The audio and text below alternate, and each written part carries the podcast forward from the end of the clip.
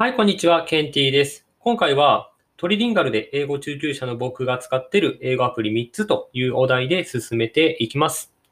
一応ですね、あの、自己紹介を聞いてくださった方は知ってると思うんですけれども、一応トリリンガルです。めっちゃかっこいいですよね、名前だけ聞くと。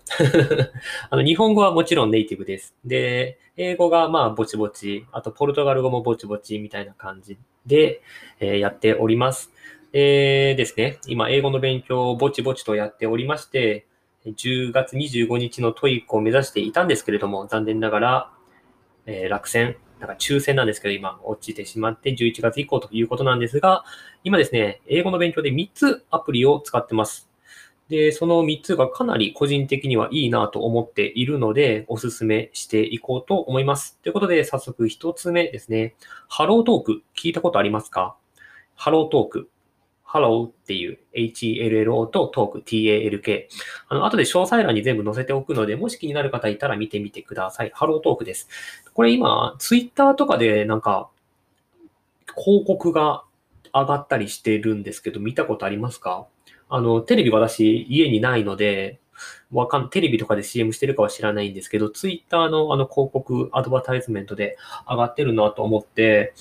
HelloTalk、比較的いいです。これ何のアプリかっていうと、 language exchange。なんか、日本人が日本語を海外の人に教えてあげて、で、海外の人は日本語を学びたい人が日本語を学ぶし、で、僕らに、まあ僕らが英語を学びたいんだったら英語を教えてくれるし、中国を学びたいんだったら中国を教えてくれるし、みたいな感じで、その英語と日本語だけではなくて、別にイタリア語でもスペイン語でもポルトガル語でも、なんかそういったもの、自分が学びたい言語っていうのを、それを、まあ、ネイティブの人に教えてもらえるっていうような、あの、アプリがあるんですよ。で、まあ、ツイッターとか、まあ、インスタとか、そういったものって、まあ、世界中ね、全国で繋がっているけれども、それって、まあ、コミュニケーションを取ったりはするかもしれないけど、何かを教えてあげたりとかするようなアプリじゃないですよね。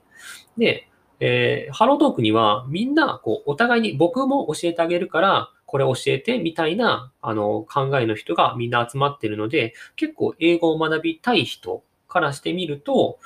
あの、なかなかね、日本にいて海外の人とこう、交流をする機会ってないと思うんですよ。まあね、どっか語学学校に行ったりとかすると、まあいいんですけど、お金高いじゃないですか。ハロートークって基本無料で使えます。お金かかんないです。あの、有料のなんか、オプションみたいなのもあるんですけど、で、僕はなんかあの、なんだろう、一生、なんか、なんとか会員、何会員、キング会員じゃなくて、なんか、プレミアム会員みたいなのがあるんですよね。で、まあ、それに登録はしてるんですけど、まあ、それ以上お金はかかんないので、まあ、いいかなと思ってて。で、もうね、自分がこう、みんなに対して、例えば、英語でこういうこと、なんか、書いてみて、なんかこれをちょっと訂正してもらえませんかっていうふうに書くこともできるし、まあ、ただ単にこう自分のね、日記というかアウトプットする場として、英語でなんか綴っていくっていうのも OK だし、別に日本語使っちゃダメっていうわけではないので、日本語と英語のハイブリッドで何かをこう書いていくっていうのもいいし。で、誰かがその日本語で、海外の人がね、日本語の練習してる人に対して、これ教えてくださいっていう人に教えてあげて、で、逆にこれ教えてとかっていうこともできるし。で、なんかこう、みんなが見える掲示板みたいな感じで、えー、運営されてて、で、かつ、個人、まあ、LINE みたいな、個人チャットみたいなページもあるので、あの、プライベートトークみたいなこともできるし、で、通話もできるのかな確か。通話もできるし、なんか、日本語とか英語とかをこっちからね、あの、音声を取って送って、で、それをまた教えてもらうとか、あと自分の書いた文章をなんか添削する機能があったりとか、自動で添削じゃなくて、相手の人が添削してくれるんですけど、まあ、それ用のね、なんかアプリなんで、結構使いやすいなっていうふうに思ってます。僕は、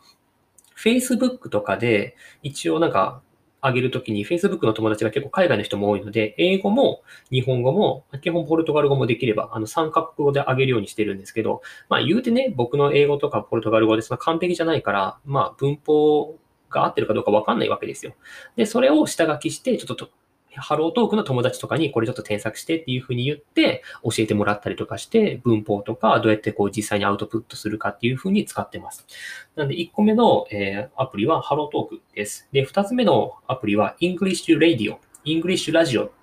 English Radio っていうアプリがあって、これはあの世界中のラジオが聴けるんですよ。アメリカとかイギリスとかオーストラリアとか。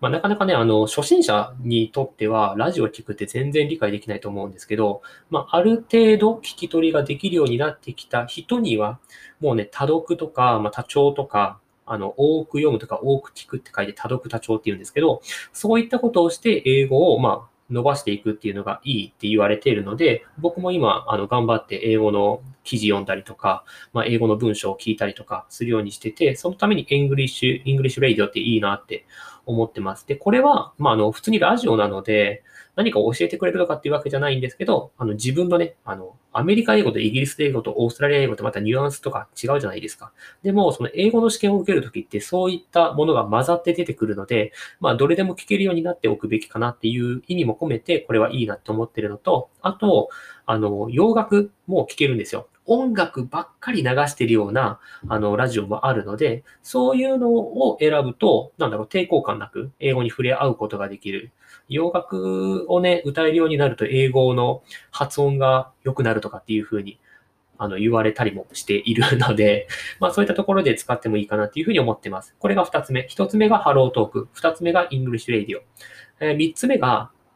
エルサスピークですね。エルサ、ELSA にスピーク。って書いて、エルサスピークって言うんですけど、これ、発音の練習ができるんですよ。めっちゃおすすめ。こんなめちゃくちゃいいアプリあるんですかっていう感じで、なんか、最近ではなんか、堀江さん、堀江門さんが、あの、紹介されてたみたいで、まあ、それ経由で、あの、僕、今、英語サロンに入ってるんですけど、そこの人が教えてくれて、で、実際に使ってるんですけど、で、今、そのサロンの人みんなで、あの、これで遊んでるっていうか、あの、おのおの勉強してるんですけど、めっちゃいいですよ、これ。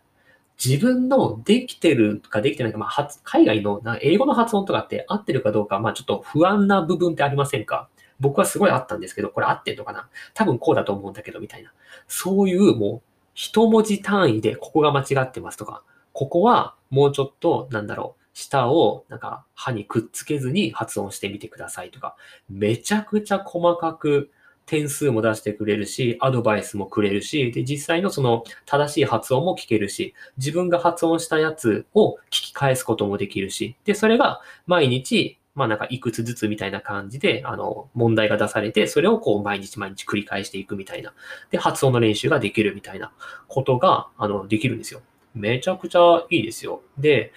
今まで L とか R 発音とか TH の THAT とかっていう発音が、まあ、できてるかな？多分できてると思うんだけどなみたいな感じで、で、まあ、テストしてみたら、まあ、ぼちぼちですよ。まあまあまあまあ、思ったよりは、まあ、どう、どうかわかんないけど、めっちゃできてないわけじゃなくって、今まで海外に行った意味もあったな、みたいなぐらいの点数だったんですけど、ブックができない。これどっかでももう喋ったかな？ブックの発音ができない。BOOK、本って書いてるブックの発音ができないのが、めちゃくちゃ悔しくてですね。あの、まあでも自分のできないところってここなんだとか、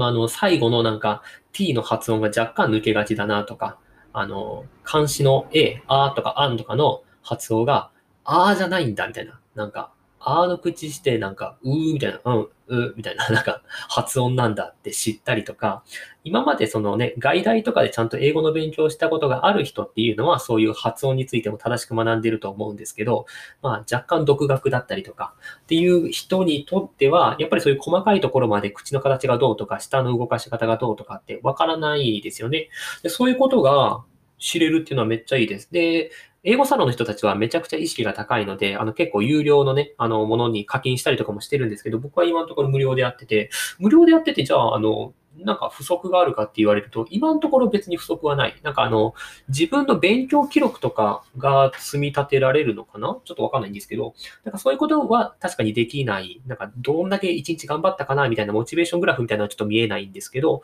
それでもこのアプリを入れる価値はめちゃくちゃあると思うし、まあ、これから海外留学したい人もそうだし、なんだろう、英語をこれから話さなければいけない人とか、んなんだろうな、高校生とかでも全然なんだろう、自分が発音できるようになると、リスニングの問題とかも聞き取れるようになるので、学校の勉強にもなると思うし、英語に関わりがある人は入れてもいいかなと思ってます。ということで、3つ、 HelloTalk、 English Radio、 ELSA Speak。この3つに関しては僕今使ってて、とてつもなくいいなと思ってるので、まあ、きっと今後も使っていくと思います。でもしですね、皆さんもなんか、これおすすめみたいなのがあったら、あの、コメントか何かで教えてください。ということで、最後まで聞いていただいてありがとうございました。また次回もですね、何かお話をしていきましょう。では、バイバイ。